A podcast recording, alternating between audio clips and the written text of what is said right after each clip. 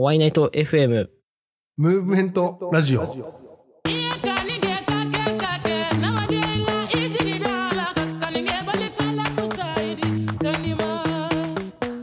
んにちは、ワイナイトの拓也です。この番組はドラアーティストの木下ひばりさん、そして、えー、おワイナイトの僕拓也が、えームーブメントをキーワードに週替わりでお送りしています。えー僕の回では世界にムーブメントのきっかけを発信し続けているクリエイターの方をゲストに迎えてえーここでしか聞けないトークをお送りします今回のゲストクリエイターは前回に引き続きフォトグラファーの森くんですどうも、フォトグラファーとして活動している、えー、七式森です。お会い内緒よろしくお願いします。今回もよろしくお願いしますそうお会い内緒ってね俺の出身の福島県会津地方のあ、合図なんですね。そうそうそういらっしゃいませっていう方言なんですけども。まあ何かの機会になったら使ってみてください、はい、わかりました。で前回はちょっと森くんの写真家としての活動内容だったり、はい。まあ、大学でのあの生活だったりはいちょっと聞いてみたんですけども、今回ちょっと森くんの作品についてはい。深掘りさせていただきたいなと思ってるんですけどもはい。早速森くんがこれ俺の一押しだぜみたいなはい。作品をちょっと教えてほしいんですけどもはい。えっと、これインスタの、えっと、固定にもなってる、昼の成形という、インスタレーション、すみません、写真じゃなくてインスタレーションなんですけど、あごめんそのインスタレーションってまずどういう内容なんですかね？物をいっぱい置いた部屋とか、うん空間を使って何かを表現するみたいなことをインスタレーションって言います。すみません、ちょっとあんまりアバウトかもしれないんですけど。いやいやでその写真を？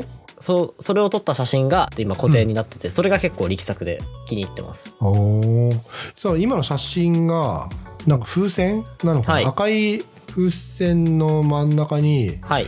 女の人がまあ椅子に座ってるはい。でそのテーブルには、まあ、テーブルクロスと白い布がかかってる写真なんですけども、はい。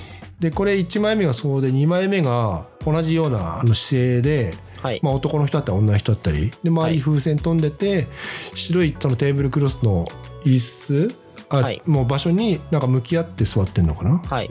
であとまあ周りの風景だったりって撮ってるんですけどもこれはどういうイメージで撮ったんですか？これ実はあの、床に人工芝が敷いてあって、はいはあの、インスタレーションのテーマがそもそもこれ、確一性という学校教育い。うん。はいについて、ちょっと視覚化してみたというものですね。は赤い風船が子供心で、えっと、白い布が確一性。い。うん。で、下に敷いてある人工芝っていうのが、これが与えられた自由。っていうものを表していて、与えられた自由の中で、確一性至上主義としてうんうん。教育され、うんその中で、あの、風船という子供心を、んあの、壊していくっていう作業が、結構教育を受けるっていう学校に行くみたいな行動だなと僕は思っていて、うん。それを視覚化したインスタレーションがこれになります。なるほどね。確一性って言葉を、はいちょっともう少し分かりやすく言うと、みんな右向いてるから右向いて、うんうんルルールはルールだから守って、みたいなやつです。ああ、なるほどね。全員均一になるように、均一で純潔であるように、みたいな感じですね。え森くんはなんでこれ、しかも撮ろうと思ったの？そうですね、まあ、高校の教室っていうものをうん。最後に無料で使える機会だったから、高3の時作ったっていうのが、まあ、一個でかいのがあって、はいはいはい。もう一つは、まあ、高校卒業するから、ん。それにあたって、この高校生活がどんなものだったかっていう、締め、まあ、自分の中でけじめをつけるためとして、は前々から興味のあったインスタレーションアートっていうものに挑戦してみたかったっていうのがあって。じゃあ高校生活は結構その厳しかったっていうか、そのみんな右向けだったらもうみんな右右向いてたみたいな感じ？そうですね、学校がちょっと校則とかが結構厳しめの学校だったので、はいはい。まあ僕は従いつつも、まあなんか破れるところはできるだけ破るっていうのをやってました。ああ、なるほどね。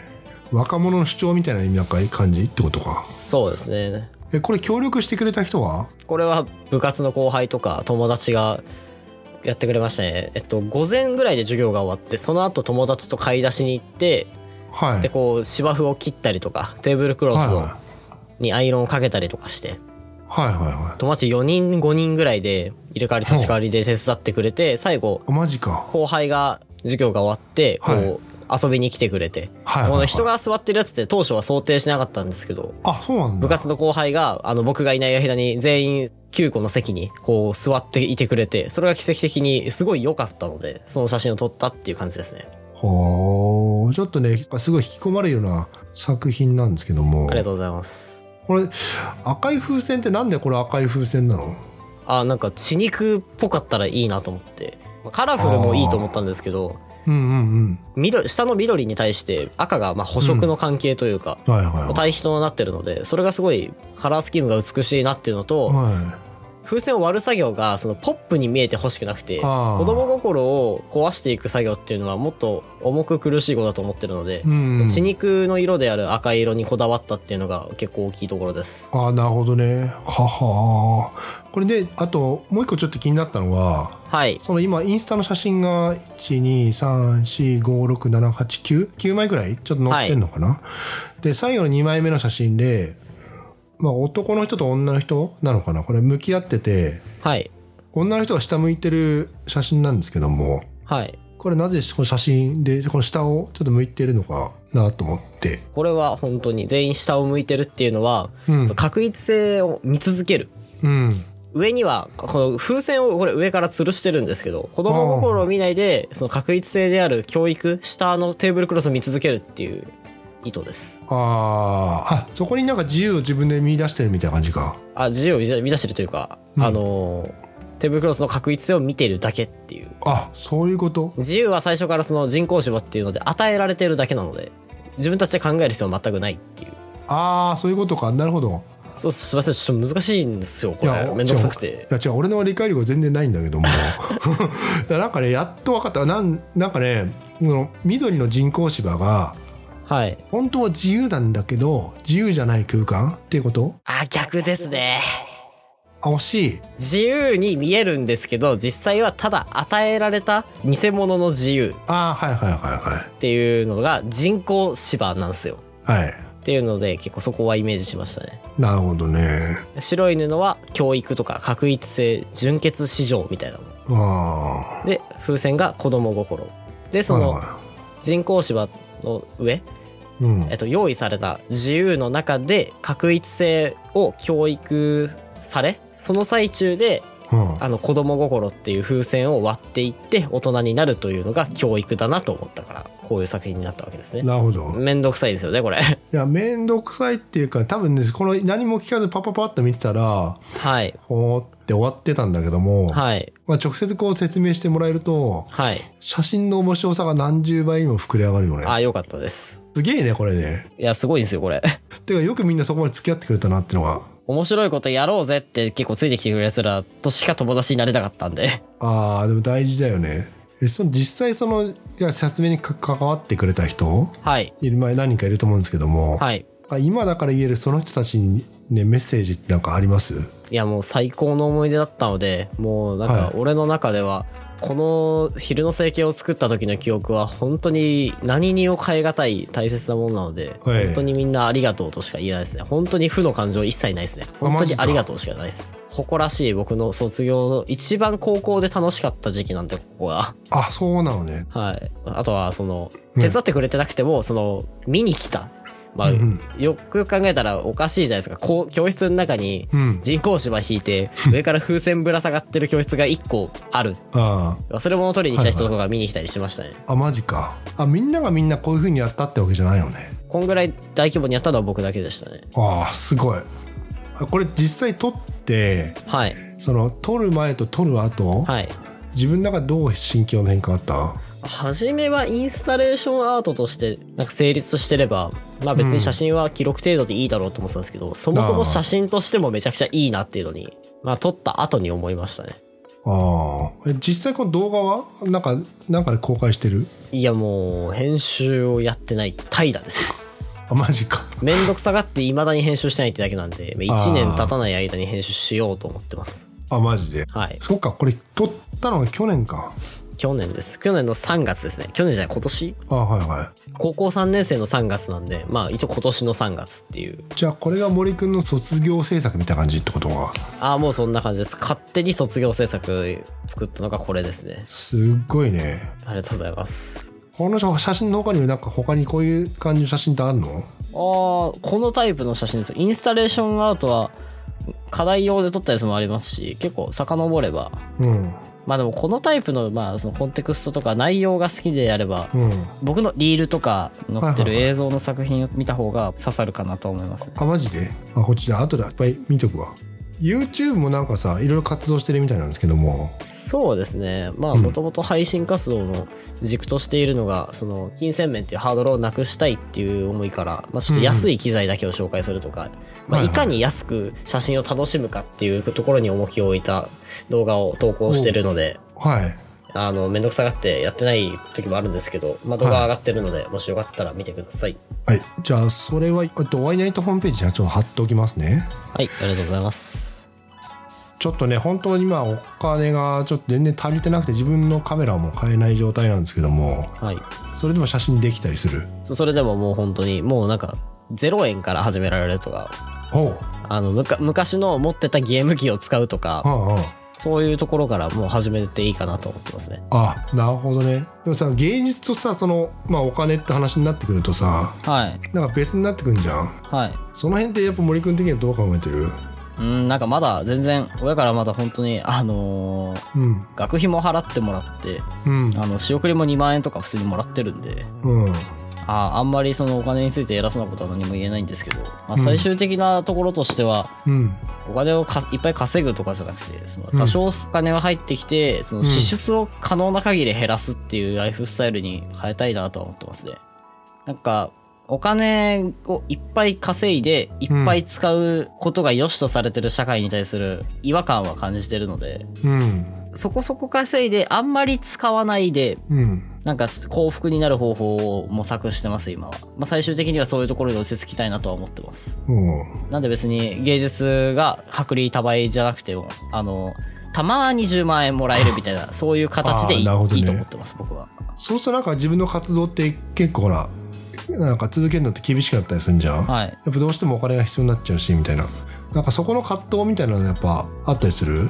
まあ、基本的にデジタルカメラは1個持っておけば、しばらくあの使うことができるので、あんまり、あの、ランニングコストみたいなものは、まあ、世界がある限りは全然かからないので、まあ確かにそうだよね。やればいいって話なんですけど、ああ、そっか。今フィルムじゃないから、そういう面では楽になったのか。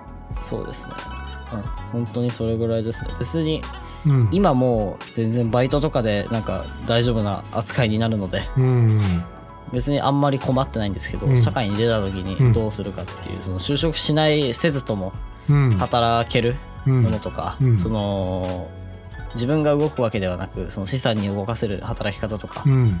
そういう、な新しい働き方みたいな、インターネットを使った働き方みたいなものをこの4年5年ぐらいでうん確立してお、卒業までに確立しておけば、うん。ちょっと卒業した後にまだ制作続ける余裕ができるんじゃないかなっていうので、うん。この4年3年ぐらいを結構大事に使っていきたいなとは思ってます。なるほどね。すげえね。よく18歳でそこまで考えられるわ。いや、16ぐらいからそのことはかな思ってましあ、た。マジで？はい。すげえね。俺そこまで16歳で考えてもいなかったよ。いつからそういう考えになったとか、な、何がきっかけでそういう風になったのかなって。まあなんか一番大きかったのはなんだろうな。なんかその YouTube やめた時とか、そのコロナで YouTube をうん。本気でやる時にいっぱい自己啓発本にかぶれて、うん。そういうのを読みまくった時と、うん。えっと、高校2年生で YouTube やめた時に、うん自分でまあなんか、アイデンティティのこととかそういうことを考えたりした時に、はい。まあ行き着いた結論みたいなものとかですかね。あー、なるほどね。そういうことか。はい。まああとは自分が疑問に思ったことというか、うん。あなんか事象に対する簡単な答えは必ず持っておかなきゃいけないと思ってるたちなので、あ。こういうことどう思うって言われた時にパッと言えないとダメ、ダメというか、そのうん。言いたいっていうところああ、そういうことね。はいはどうしてもそこのためになんか自分の中で簡単に結論をつける癖が出てるっていうのがあります、い。ね。あその結論から逆算してどうやって過ごしていくかみたいなことで、その結論から逆算した時に、今自分が何するかっていうことを考えてうん行動してるっていう節はありますね。あ。ああ。なるほどね。それを凌駕する怠惰によって、まあ思い通りにいかないなっていうのは。ああ。すいません。あ 大丈夫。ります。じゃあまあそこに別に自分の思い通りいかなくてもね、まあ人生ってそれそれだから楽しかったりもするし、はい。どうしてもその当時の自分と比較してしまうと、ねえ、ねえって本当 思ってしまうよ。いや、すげえわ。いろいろ考えてんだねあそうだ。一個忘れてた。大事なことを聞くの。森くんが普段使ってるはい機材って、まあ、いっぱいあると思うんですけども自分の相棒みたいなのって？僕が一番使ってたのは、富士フィルムの GFX50R っていうカメラですね。これ高校時代からずっと使ってますね。それはどんなカメラですか？まあいわゆるカメラのセンサーっていうまあ心臓みたいな部分があるんですけど、うん。まあこれはでかければでかいほど画質がいいんですけど、まあ、これがデジタルの中でかなりでかい方っていうサイズのセンサー、中盤センサー、まあ、4433とかいろいろ言われるんですけど、そうはい。はいいうちょっとでかいセンサーを積んでるカメラで、はいこのでかいセンサーによる表現が僕は結構昔から好きなので、高校3年間はこのカメラを使って頑張って写真を撮って、今も、うん。そうですね、中盤カメラみたいなところは結構気に入ってて使ってますね。えこれ今その教えてくれた作品もその中盤カメラで撮ったんですか？あそうですね。この昼の整形の写真も、えっと、やたらと画質が悪いもの以外は、えっと、全部 GFX50R で撮ってますね。なるほどねあちょっとそこも合わせて見てもらうとより面白さが増すねそうですね。はい、じゃあそのそのカメラ森くんが普段使ってるその相棒と呼べる機材はい。もうあのホームページに掲載しておきますね。はい、ありがとうございます。ええ。で皆さんもしあの気に入ったら買って森くんにいろいろ教えてもらうといいかもしれないです。ああんまり言い方良くないかもしれないですけど、本当に、あの、下手に買うと、もう本当にただのでかいゴミになるので、なんでなんで？気をつけて買ってください。気をつけて買ってください。よく調べてから買ってください。な使いにくい？使いにくいです。例えば、えっと、GFX50R とかだと、うーん、自動でピント合わせる機能は僕は使ってないとか、まあ、使い物にならないとか、遅すぎてってこと？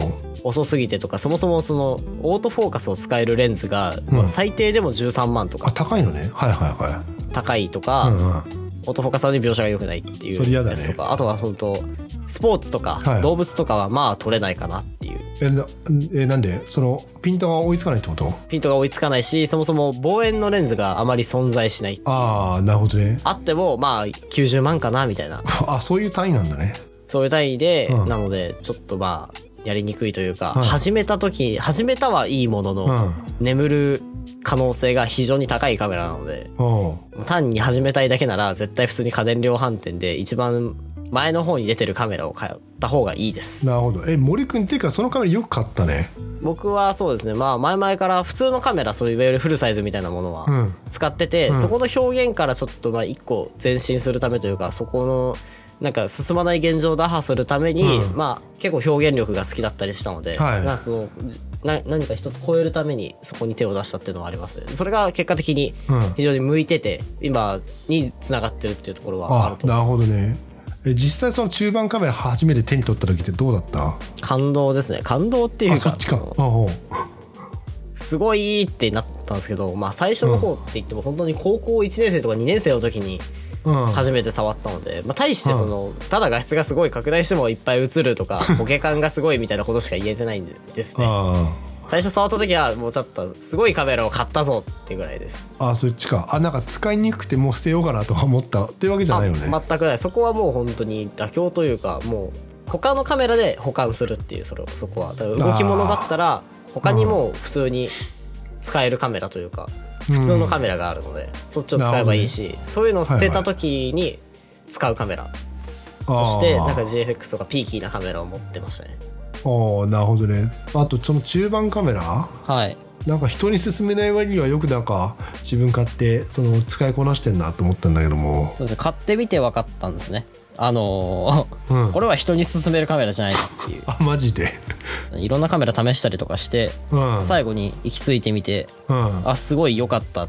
でも、まあ、これちょっと、これ1、このカメラ1台だけ持ってたら、うん。写真楽しくないというか、撮れないものが多すぎるなっていうのにあ気づいて。そんな限定的な写真あのカメラなのね。そうです。僕はたまたまうん。作風がすごい合ってたっていう、その機材の得意とする方向と僕がやりたい方向が同じ方向をたまたま向いてただけで、はいはいはい。これ、なんていうんだろう、もうあんまり合わない人は絶対多い、合わない人の方が多いかもしれないって思っちゃって。ああフルサイズのカメラ使えばさとりあえず綺麗に撮れるみたいなはい。なんかイメージあってそう何でもいけますよみたいな感じだけどはい。何でもいけますよがゆえにその自分のピンポイントができないってこと？そうですね。なるほどねなん全部70点ができる優等生では僕はないので、あ僕と同じように、もう、うん不得意なところがもう0点で、で得意なところは180点出せるみたいな、そういうやつの方が、うん。まあ、性には合ってるので、どっちがいいって感じですね。すげえよ。その決断力すごいよね。高校1年生でよくそのカメラを買おうと思ったその勢いもすごいしさそうですね。だってそれ安いもんじゃないじゃん決してそうですね。結構高かったですね。でしょうねそれを普通に買って普通に使うってのはすごいよはい、ありがとうございます。あ本当にその勢い欲しいよ俺は今だって2万円のカメラで悩んでんのにさいや、難しいっすよ。カメラ高いんで、普通に。最初の1台とかは。で次回紹介してくれる方ってどんな方ですか？鎌倉を中心に活動されているクリエイターの諸井雄大さんという方で、35mm フィルム調のような、な海風のような爽やかで優しい写真が魅力的な方ですね。マジかすげえね。どんな写真？鎌倉の情景とその人の人撮る写真？はい。すごいね。なんかあ波が波打っててその青い海があって感じか。本当に海風のようにね爽やかで優しい写真を撮るんです。えああやっぱ写真は人の心打つっていうけどそうなのかねうーん、ちょっとよくわかんないですけど、僕はそれ。あでも、諸井さんはすごいもう、人としても非常に優しい方なんで、そういうところが出てるとは思ってます、やっぱり。楽しみですはい。じゃあぜひ次回諸井さんと一緒にはい。ご出演をおよろしくお願いします。では本日の出演は？フォトグラファーの七式でした。あお会いナイトの拓也でしたりがとうございました。こちらこそありがとうございましたじゃあ次回お友達と一緒にご出演していただくことを楽しみにしてますよろしくお願いします。お願いします。最後まで聞いてくれてありがとうなし。